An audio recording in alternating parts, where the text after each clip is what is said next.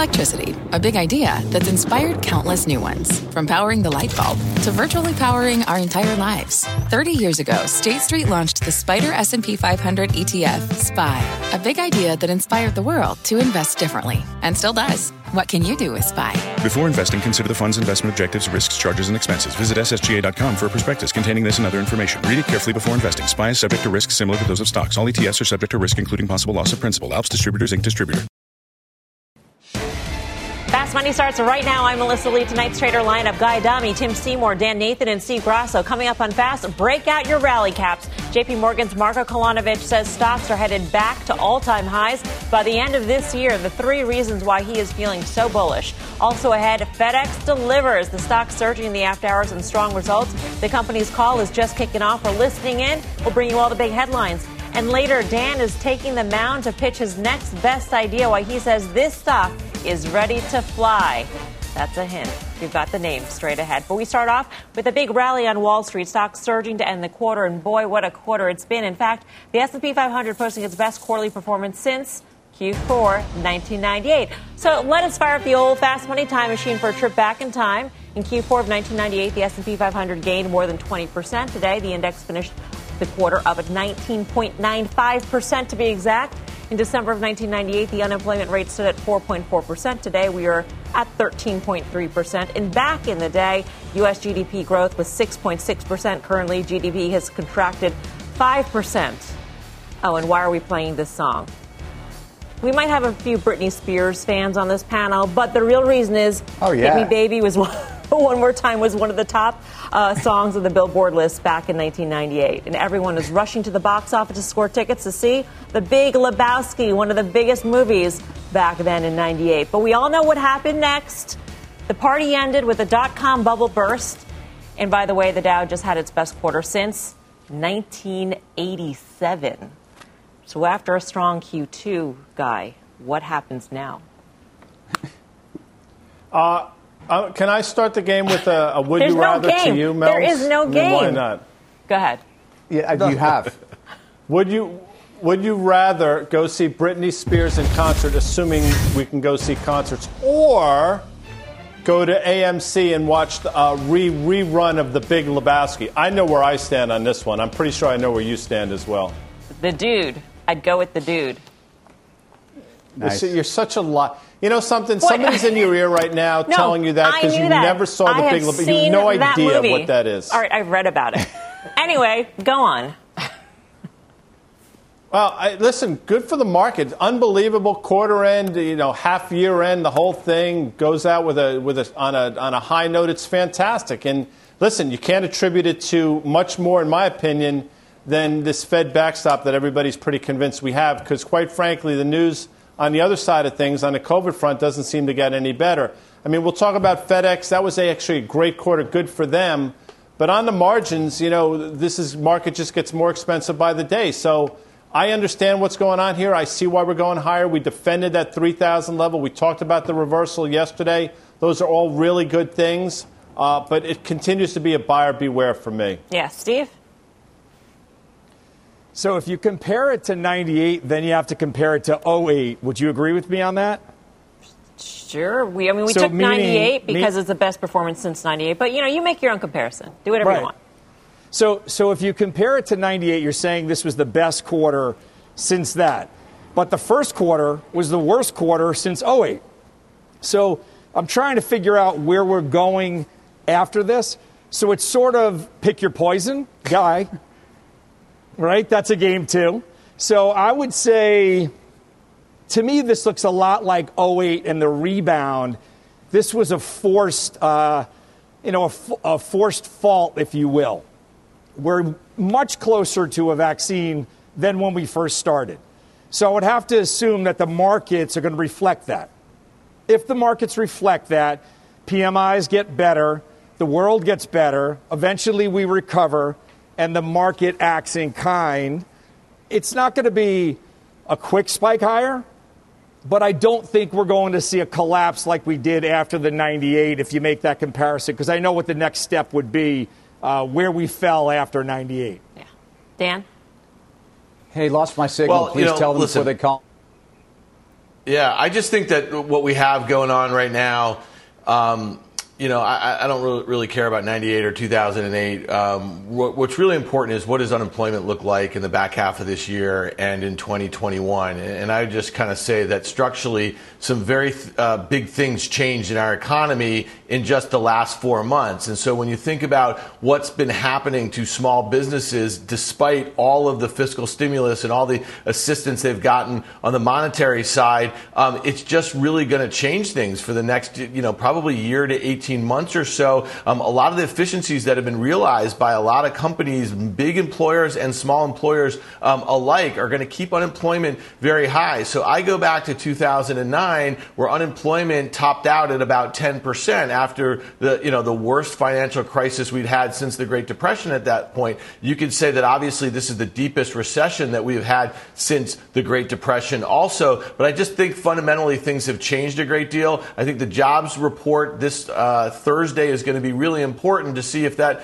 um, unemployment rate ticks back up there. And you know, listen, the market ripped on the number last uh, at the end of May when when the uh, number was surprisingly lower. So to me, I think it really relies on unemployment here. I don't think we have any clear uh, vision into what that looks like, but I suspect it stays very high for at least the next year or so. Let's say it stays high, double digit percent, uh, Tim, for the next year or so, but it doesn't get worse. Is that all the market needs, though, to, to keep climbing or to at least remain stable? I, I think, yeah, I think so. And, and, you know, when you talk about 1998, uh, the most important thing is to me that that was the year that after the Asian financial crisis and then the Russian financial crisis, long term capital blew up, and you had really to me, the first orchestrated bailout by the Federal Reserve. And, and, and since then, it, has been a story of Fed bailouts, and it's really gotten absurd. And we talk about it all the time. But, but that's, that's exactly the analog to today. So that's why 1998 is important. We had that quarter because the market was down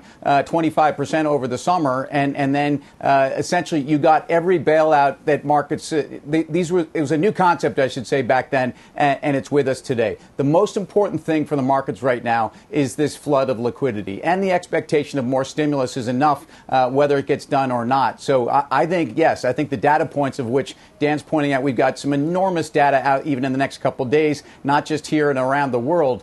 But with the Fed and liquidity where they are, and no sign of ever removing emergency funding, despite what he said yesterday, um, I think markets have to go higher. So it's a bubble. I mean, with the Fed pumping all the liquidity in the system, guy, it's a bubble. Yeah. But the question is, what will pop that bubble if the Fed is always going to be there? Yeah, I don't know. I wish I could answer that because you know, then I'd, they'd, they'd, write books about me in the years to come. They might do that anyway. I, I've, I don't know. I mean, there's so many things that have happened over the last six months that I thought could have been that, and nothing seems to matter.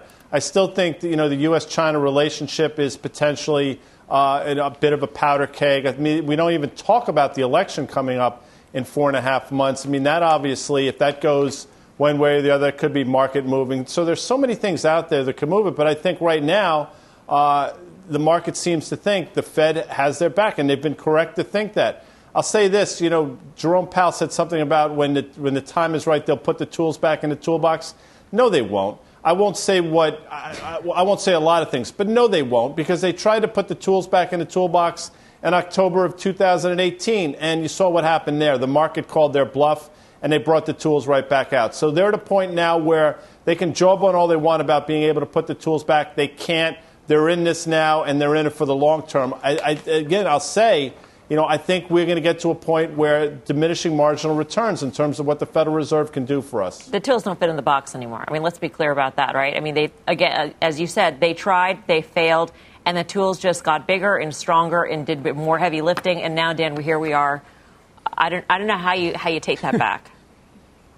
Well, listen, I mean, I think what's really clear here, and some very smart people that I talked to on the MMT, whatever you want to call it, I mean, really what it comes down to is there a scarcity of risk assets, right? You saw that Sotheby's contemporary art sale last night. Things went record after record last night. People are dying to put their cash into hard assets. And so when you think about, as far as liquid assets are concerned, it's really the stock market. Look at the 10 year treasury yield pinned at 65 basis points. You know, Guy and I have been talking about this a lot. I think if you see it break that March 9th low, um, Um, 50 basis points was the close, 31 um, on the intraday. I think that um, I think that there's a lot of things that won't like that price action. You just said we're in it for the long haul. The analogy would be Japan, who's been in it for the long haul, and look what happened to their banking sector. It's like down 80% in the last you know two or three decades. And I'll just tell you this: J.P. Morgan today at $94, underperforming the broad market. I think it's telling you that the back half of this year is not going to be nearly as rosy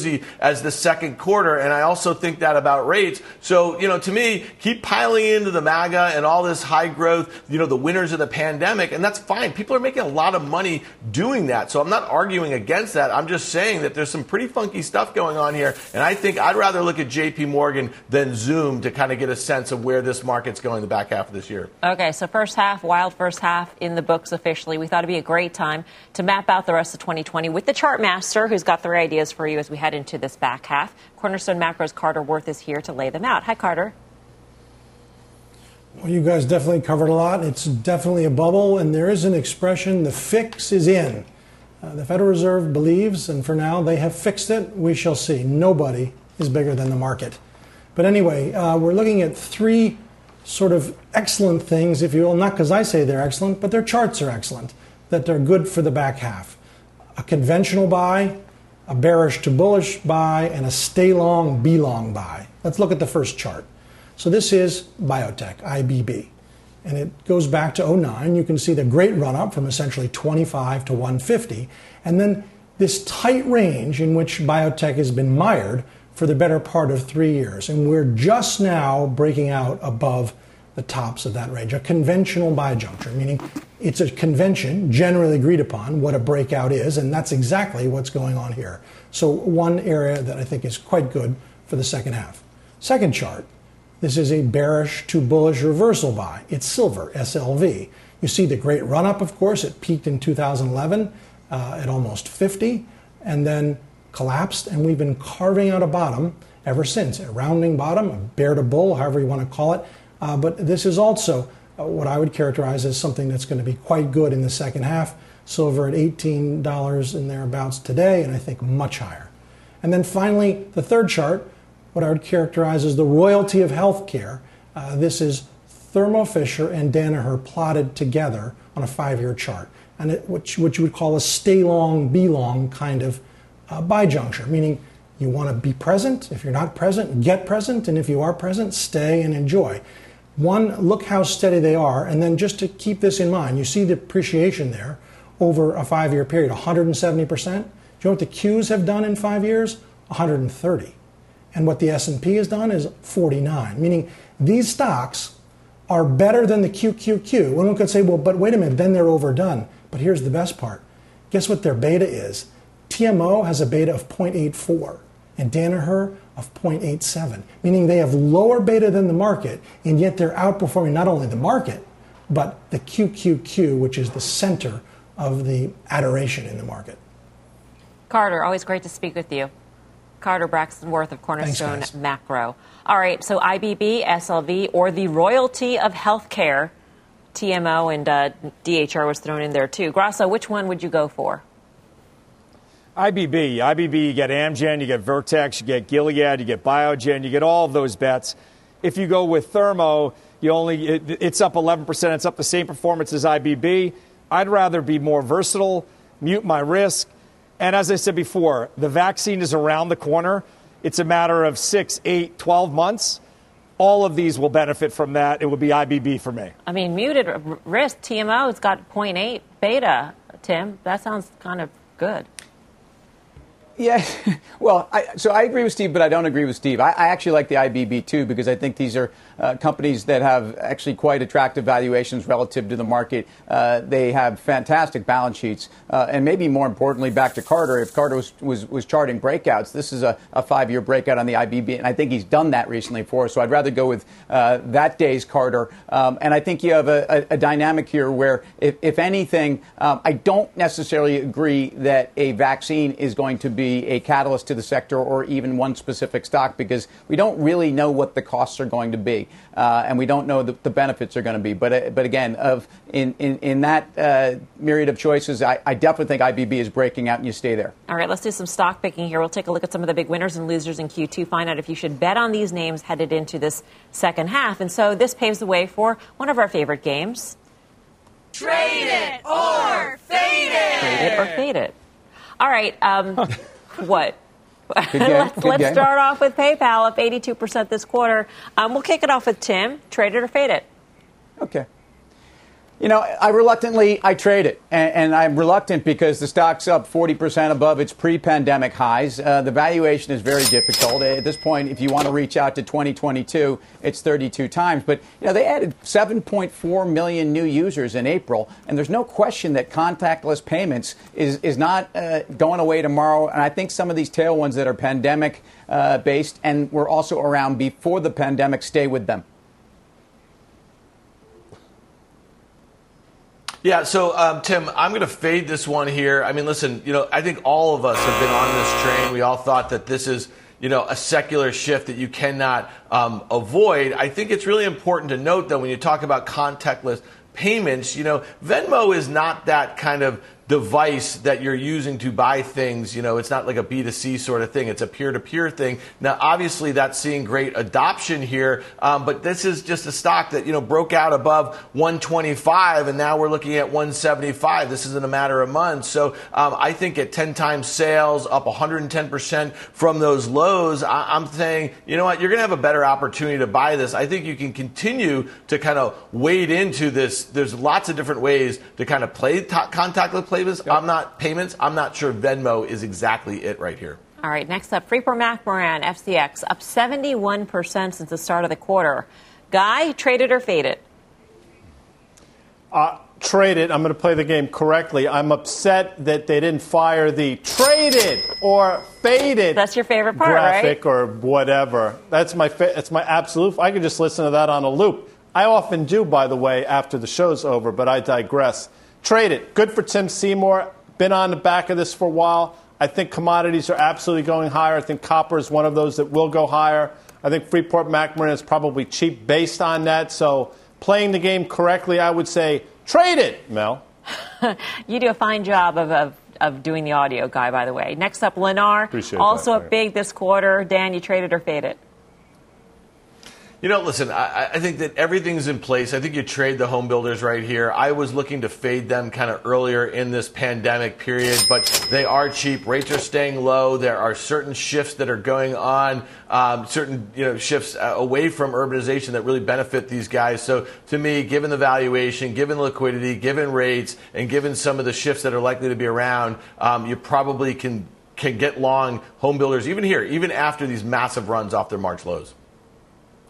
Yeah, see, you know, I, I'm going to have to play this game correctly. I'm going to have to fade these. Um, I, I, I think home builders' best days are really just bounce off of the expectations of the market really falling apart underneath the consumer. We, the, the consumer is uh, potentially in a better place, at least with stimulus uh, and, and and the Federal Reserve, but very low rates aren't necessarily going to be enough for housing, uh, and we've seen that for the last five years. So nice run on home builders, but I'm not chasing Lennar here. All right, now to turn to a Q2 loser, we'll hit GE, finishing the quarter in the red, down 14%. So, Steve, would you trade it or fade it?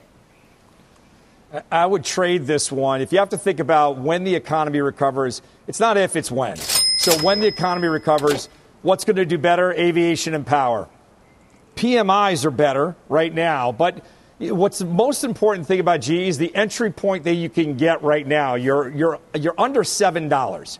You have the ability to have a double in this stock, or at least a 30% gain rather quickly once the economy recovers. I would be a trader of GE. All right, so, uh, Guy, would you Trade, Trade it or fade it. Oh. You said it was your You beat me favorite. to the punch. There you are. Go ahead. It is. It is my favorite. Now, you know, I think Steve, the point Steve's making at this price point is probably worth a flyer in this environment. I, I'm disappointed that it hasn't moved higher. But you know what? It's interesting. We talked about Danaher earlier. because now you have some Danaher DNA in GE. I think that's really important. By the way, uh, Danaher was named after a creek in Montana that the Rales brothers were fishing on. We talked about that a decade or so ago on CNBC's Fast Money. That, by the way, is the more you know. You can fire that graphic if you want as well, if you have it handy. That's it was Fast no, Money Tim, Classic. It's Fast not a dime, Classic. okay? It's not a dime. we got to move on. We've got an earnings alert on FedEx. I just one in. dimed you, by the way. Earnings alert on FedEx. The stock's touring in the after hour session. Let's get to Frank Holland, who's got all the details. Hey, Frank. Hey there, Melissa. Beat on revenue and more than dollar beat on EPS. FedEx ground margin also surprising to the upside for the segment that's been handling much of that increased demand due to COVID 19. FedEx ground seeing volumes increase by 23%, but much of that was that less profitable B2C. Operating margin falling year over year because of that B2C increase, average revenue per piece falling as well. But Amit Mehrotra from Deutsche Bank echoing the sentiments of many others on the street. Shock and awe in a good way. People were bracing for something like 6 or 7% margin for ground. The express margins more than doubled sequentially. The capex number is also very, very positive because one of the knocks on this company is that they've been overspending on capex. FedEx says capex will be around $4.9 billion in fiscal 2021, a $1 billion decline. The company is saying every single line item was impacted by COVID 19. That includes a $125 million increase in operating cost, much of that to buy PPE for employees. FedEx also declining to offer full year guidance because of the uncertainty of the pandemic. And after hours, UPS also up 5%, both companies seeing a boost in volume. UPS also a first mover on a surcharge for large retail customers, a move expected to generate 50 million for UPS in June alone. FedEx just starting that surcharge on June 8th. We'll have to watch and see how that turns out. All Back right. over to you. Frank, thank you. Frank Holland with the latest on FedEx. Uh, Steve Grasso, better than expected quarter, bigger than expected move as predicted by the options market here, by the way, in the after hours. Yeah, when I look at it, when I look at it on a chart uh, right now, it hasn't been above or hasn't maintained above the 200-day moving average for any length of time since the middle of 2018. 200-day moving average is let's call it 141. Last sale is 152.65. I would probably probably sell this move thinking that it's going to come back within range, back to that 200-day moving average or thereabouts. I'd be a seller of this pop.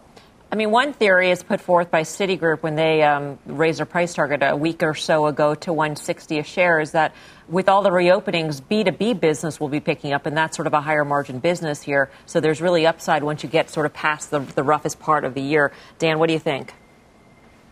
Yeah, so um, you know this is one that, as of today's close, was down 50% from its January 2018 highs. You know, there's a whole host of issues that were specific to this company. Their earnings were down about 45% from the peak in 2018. So earnings revision after earnings revision after earnings revision have pounded this thing down. It hasn't taken a whole heck of a lot to get this stock higher. If they do have an inflection on the margins, on that ground margins, that's what I think investors really want to see. It's a cheap stock, and then you put together the optimism about a global recovery, and you don't get to buy too many brands like this down 50% or so. But I kind of agree with Steve, you know, up you know 12 13 bucks up uh, you know 10% or so on one clip without full year guidance you probably get a shot for this thing to settle back in a little bit All right, coming up, the race for coronavirus vaccine is on, but the FDA has raised new concerns that could slow things down. We've got the details and much more ahead. Plus, we're going a little stir crazy without sports, right? But our Dan Nathan has a stock that he thinks will race higher when big events come back. That name and much more with Fast Money returns.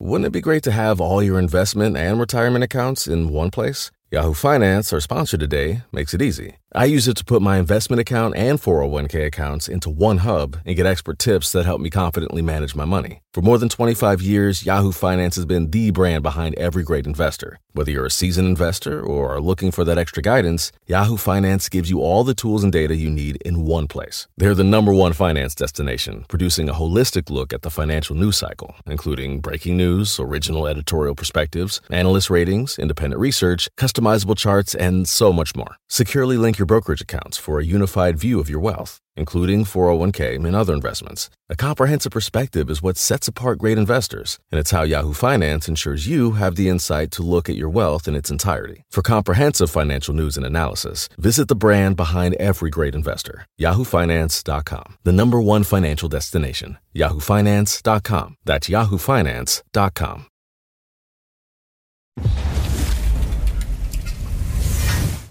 Welcome back to Fast Money. We're getting new details from the FDA on what conditions need to be met for approval of a coronavirus vaccine. Let's get to Meg Terrell for the breakdown. Hey, Meg.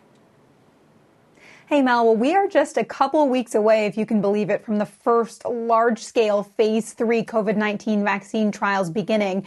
And today, the FDA putting out this guidance, giving us some idea of what to expect for how well these vaccines need to work and what exactly they need to show before they could get approved. The FDA says these vaccines have to be at least 50% effective at preventing either infection from the virus or disease, and that they also have to um, test not just one of those things, but also evaluate whether they prevent severe disease uh, and the infection as well. They say they won't accept surrogate endpoints, meaning you can't just show antibody generation data uh, because they say it hasn't been proven yet what levels you need to confer protection. Um, of course, safety is uh, the most important thing, and they say subjects must be followed uh, for up to one to two years at least, even if the vaccines are approved, just to follow along those safeties and to get a sense of the durability of the protection. Now, Moderna Moderna, of course, is one of the front runners here, and they have already laid out some of their phase three plans, and they jive, of course, with this guidance. They say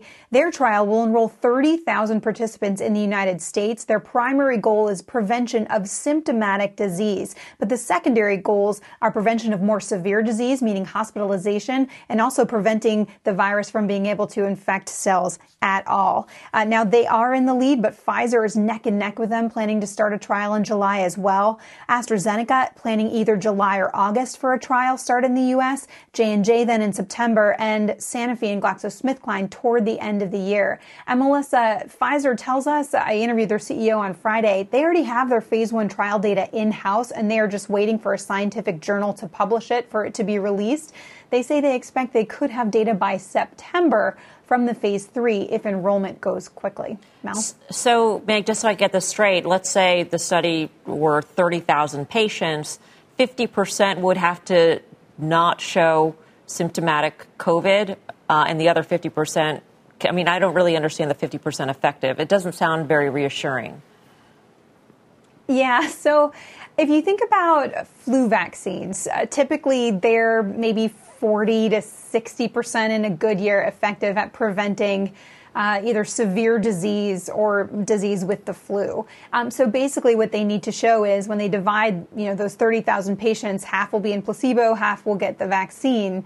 Uh, that in the group that gets the vaccine, you do see uh, disease reduced by 50%. Okay, Meg, thanks. Meg Terrell with the latest on the FDA guidelines. Um, I mean, I think the key here, as it pertains to the markets and to the economy, is will a vaccine of that efficacy change your behavior? Will it enable you to go out with any sort of confidence to stores, to hotels, go on planes, etc.? Tim, what do you think? Absolutely.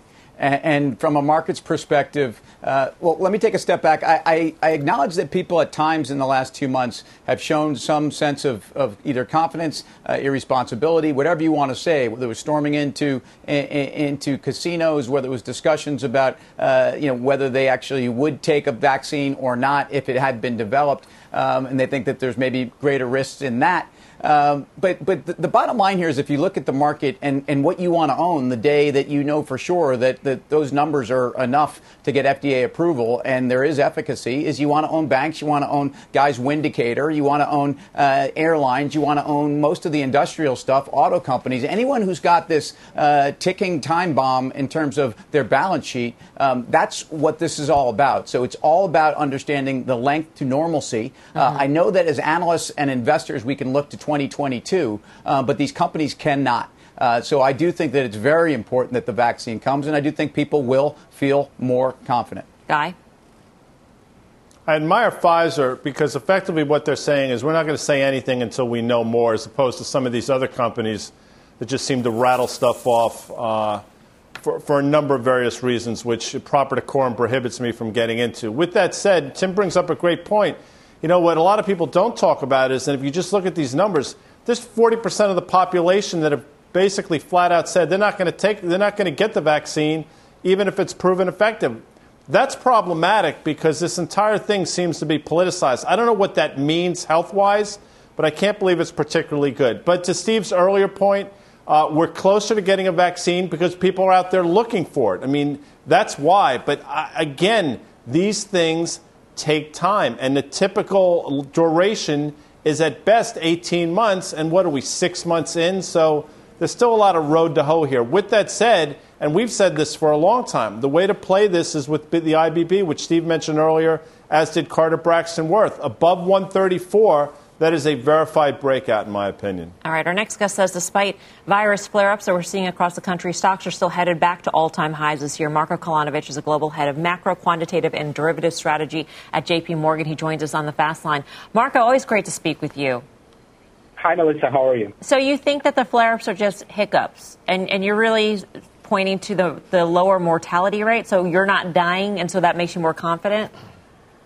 Um, you know, we have a num- number of things happening in the market. You know, one is, is, is first first the stimulus. You know, the second is really whether the COVID is going to end the economy, and we don't think it's going to end the economy. We think it's a we are seeing now a bit of a second wave, but mortality in the second wave is should be much lower.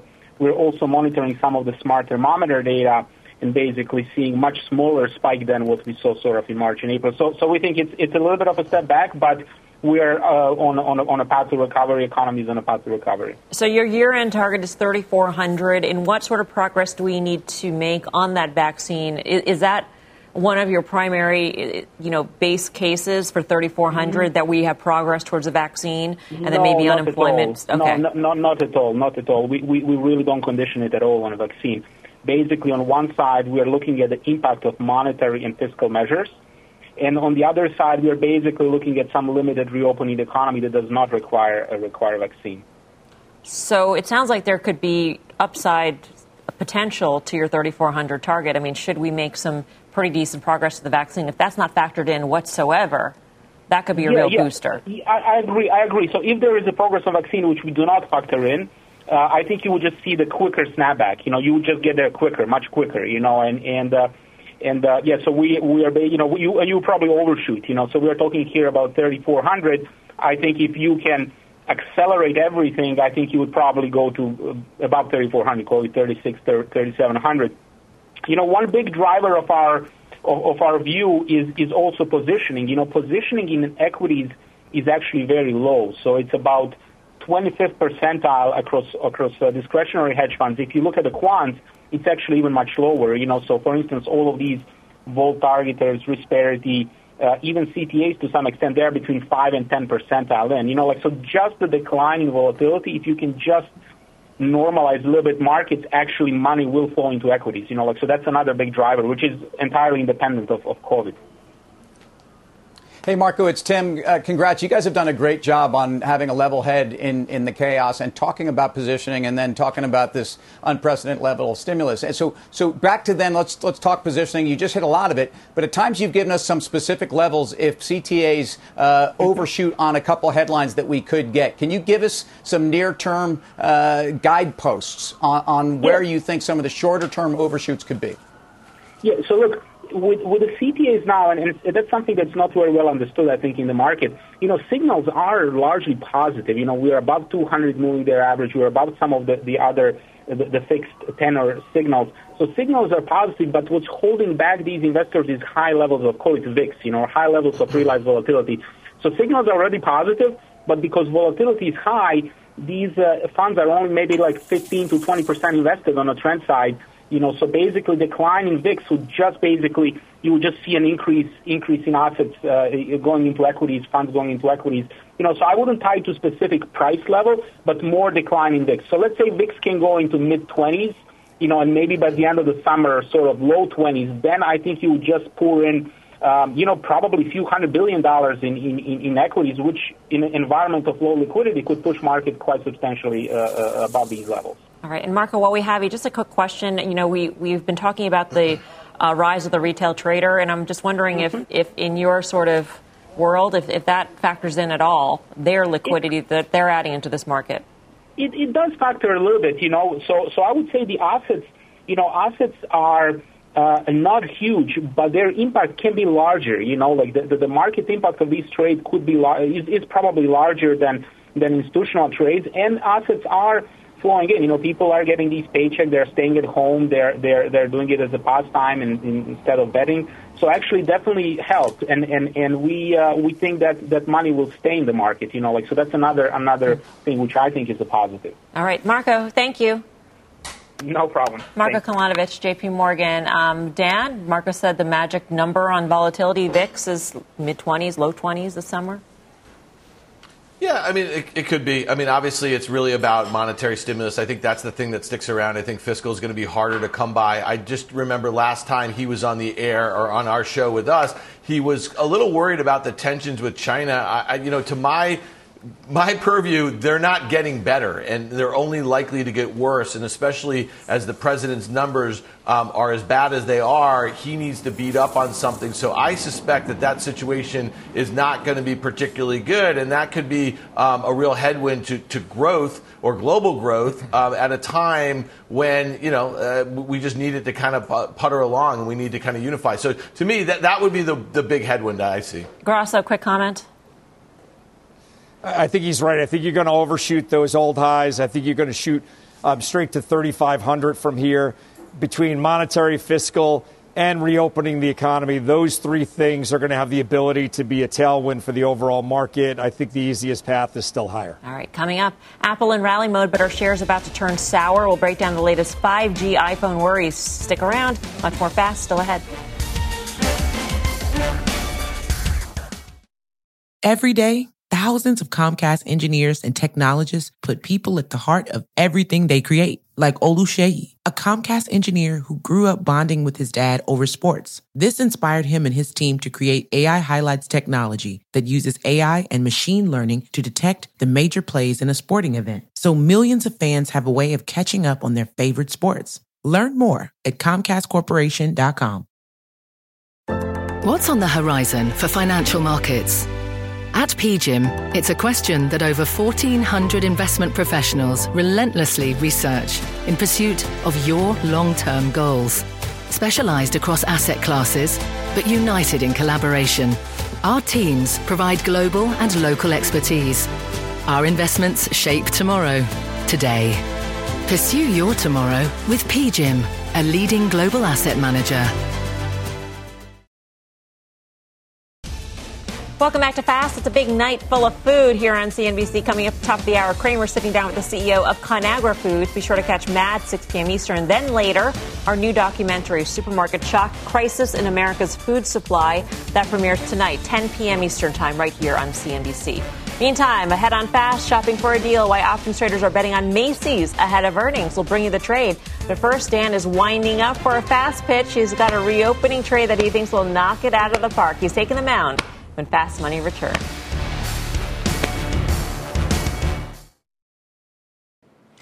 Welcome back to Fast Money as we close the books on the first half of the year. Dan Nathan says there is one stock that is sure to be a high flyer for your portfolio. He's taking them out with its fast pitch.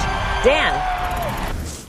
Well, you know, Mel, on Fast Money, I like to say there's always a good, uh, bear market somewhere. Well, here's one in Twitter right here. This stock is down 20% in just the last few weeks. It's down 8% on the year. You know, since they reported their Q1 back in late April, the stock has really been a bit of a mess. Their, their March revenues were down year over year, or their ad revenue 27%, but they did have um, a nice uptick in, in monthly active users. Um, uh, you know, they have this funny DAU, MAU sort of situation, but I think um, investors like that. So, on a relative basis to Snap, which has had this massive run, it's rallied 40 or 50% just in the last couple of months. It's trading at about 12 times sales versus Twitter at about six times sales. I say to myself, there's kind kind of some catalyst here that could be setting up as we get into the summer with this stock um, really not participating in this broad rally here. And what am I thinking about? I'm thinking about sports, man. NBA's coming back, Major League Baseball, abbreviated season. Hopefully the NFL is coming back. And so when I think about those sorts of catalysts, I say to myself, okay, Twitter has about an ARPU, average revenue per user, about 20 bucks versus Facebook at a 30 bucks. They just gained a bunch of users in that Q1 despite ad revenue being down. I'm thinking that those new catalysts with sports coming back help them improve their margins, help them get um, greater revenues from the users that they do have. And then I guess the last point I'll just say is the sentiment is horrible. Wall Street analysts hate this stock. There's only seven buy ratings, 29 holds, and five sells on this thing. So, you know, no one likes it. It doesn't trade well. I say Jack Dorsey, the CEO of the company, is really kind of stepping up here and it's going to come out a better platform at the end of it. Last thing, the charts are maybe so bad that they're good. At 30 bucks, if you can break out here, it gets back to 35 here. We have two charts, 18 month and a five year. Look at them. It's in a bad downtrend. If it breaks that soon, I think you see mid 30s. All right. Uh, time for questions. Uh, you've got one. Yeah, so so Dan, when you look at this though, and, and you, you you set it up for me perfectly, the downtrend. When I go back to September of 2019, then you see the February of 2020, and then the June of 20. You have lower highs, series of lower highs, and that for a technician means it's running out of gas. So while I do agree with you, I think it's been oversold, and I think you can get a pop. Is this a short-term pop that you're looking for, and then you're going to exit the trade again? Yeah, I mean, Steve, the charts are horrible, no doubt about it. I just think that the March guidance, or, or, they didn't give any guidance. I think the expectations got so low that if they are able to beat and then guide up for the back half of the year, you'll clearly see a near term pop. And if there's any inflection um, on some of those metrics we talked about, I think you have a stock that's kind of put its bottom in in the mid 20s or so. All right, no more uh, time for questions. Let's time. Uh, let's. It's time to vote, I should say. Are you buying Dan's pitch on Twitter? Uh, Guy Adami, what do you say? Well, you know, I can't see anybody, but I hope you can see this, Mel. And if you can, it's me tweeting about to tweet buyer hashtag heart Dan, despite the fact, to Steve's point, it continues to make lower lows and lower highs. I like Twitter. All right, um, Tim. I'm gonna. I'm just gonna draw it for you barely. Um, there's my little tweeter. Um, I'm a buyer, and as much as uh, I get nervous when Dan gets bullish, um, I'm long the stock. They've always had issues monetizing. I do think DAU, DAU growth is is very important here. Steve Grasso. Yeah, I'm going to go with a buy as well, and I'm going to say buy Twitter, and I would sell it. I'd be a short term holder of this. I would sell it at 35. I think that's good resistance. All right. Well, the panel has spoken. Are you at home, though, buying Dan's pitch on Twitter? Vote now in our Twitter poll at CNBC Fast Money. We will show you the results later on in the show. But up next, Apple's plans for 5G domination might have hit a snag. We got the details when Fast Money returns.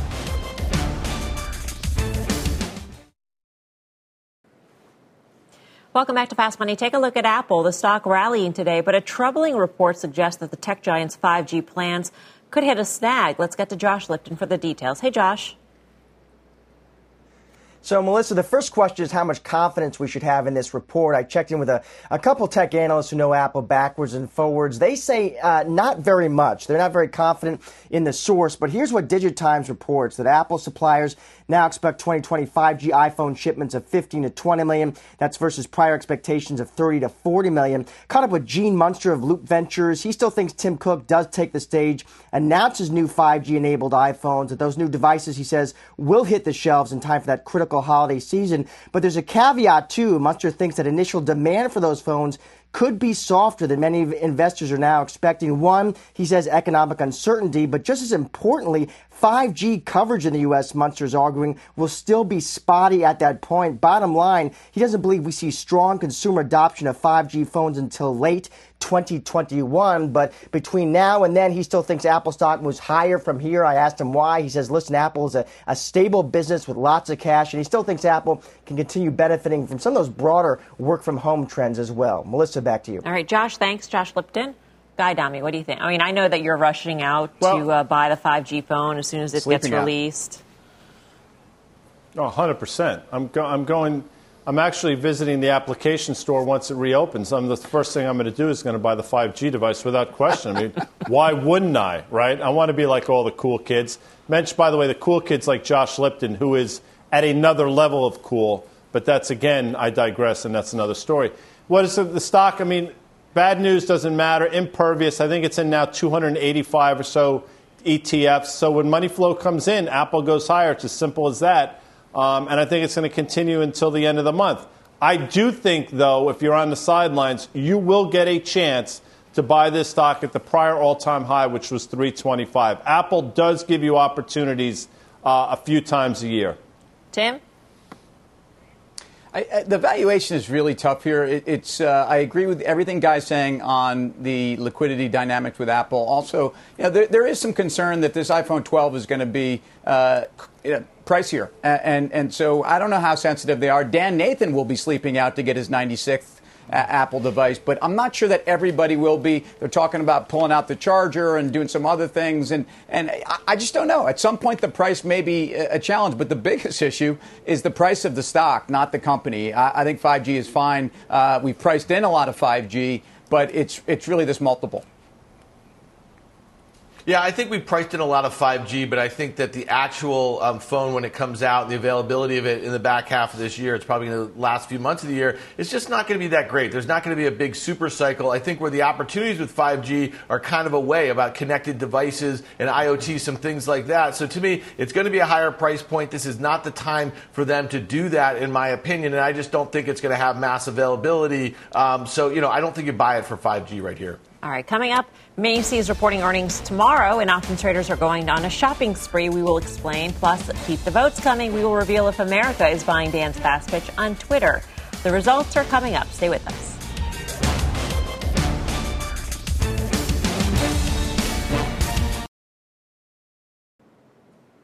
Welcome back to Fast Money. Macy's reports earnings tomorrow, and check out what a wild month it's been. The company announced a $4.5 billion capital raise back on June 8th. It also pre announced a 45% drop in Q1 sales while cutting nearly 4,000 jobs. The stock is up 8% this month, and options traders are betting on even bigger gains ahead. Mike's got the action. Hey, Mike. Hi, Melissa. So we saw calls comfortably outpace puts today. That's not actually news just for today. We've actually seen that over the past 20 days, where call volume has outpaced put volume by more than two to one. That has led the open interest in calls to comfortably exceed that of puts for the first time since October of 2019. Options right now are implying about a 9% move between now and the end of the week. And where we're seeing a lot of that activity is in the weekly six and a half calls. The buyers of those were paying just under 40 cents. So those are bets that the stock is actually going to rise above that six and a half strike price by at least the 40 cents or so that they paid.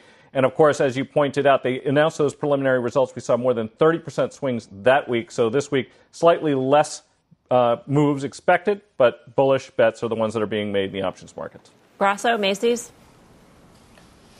Yeah, I mean, the only thing I can see about Macy's is that the stock is down 59%. So you think it's due for a bounce. So is Kohl Stores, it's down 59%. So is JWN, it's down 62%. All those could be bouncing. Um, I, I agree with it. Macy's is due for a bounce off the lows. All right. Thanks, Mike, for that. Mike Khouw with the options action. By the way, we're off this week for Independence Day, but for more options action, be, to, be sure to tune into the full show the following Friday at 5:30 p.m. Eastern Time. Up next, we will reveal if you bought Dan's fast pitch on Twitter. The results when Fast Money returns. Time for the results of Dan's fast pitch on Twitter. And Dan, you squeaked by with a win. Squeaked by Whoa. 51%. So you're having the time of your life. Uh, time now for the final trade. Let's go around the horn. Tim? I'm going to ride that FedEx momentum. Remember, the stock underperformed the S&P by 60% from Jan 18 lows. Uh, I think your time to cyclically buy this stock and the whole sector. Steve Grasso. On semiconductor, ON is the ticker symbol. I'm looking for 10% in a matter of a week or week and a half on semiconductor ON. Dan. Yeah, uh, just on Twitter, $19 billion enterprise value, way too cheap here for that asset. Guy, we hardly ever hear this song, right? I mean, can't, really. Can't wait to can't wait to see it tomorrow night's show, Mel. It's going to be a big one. I'm off.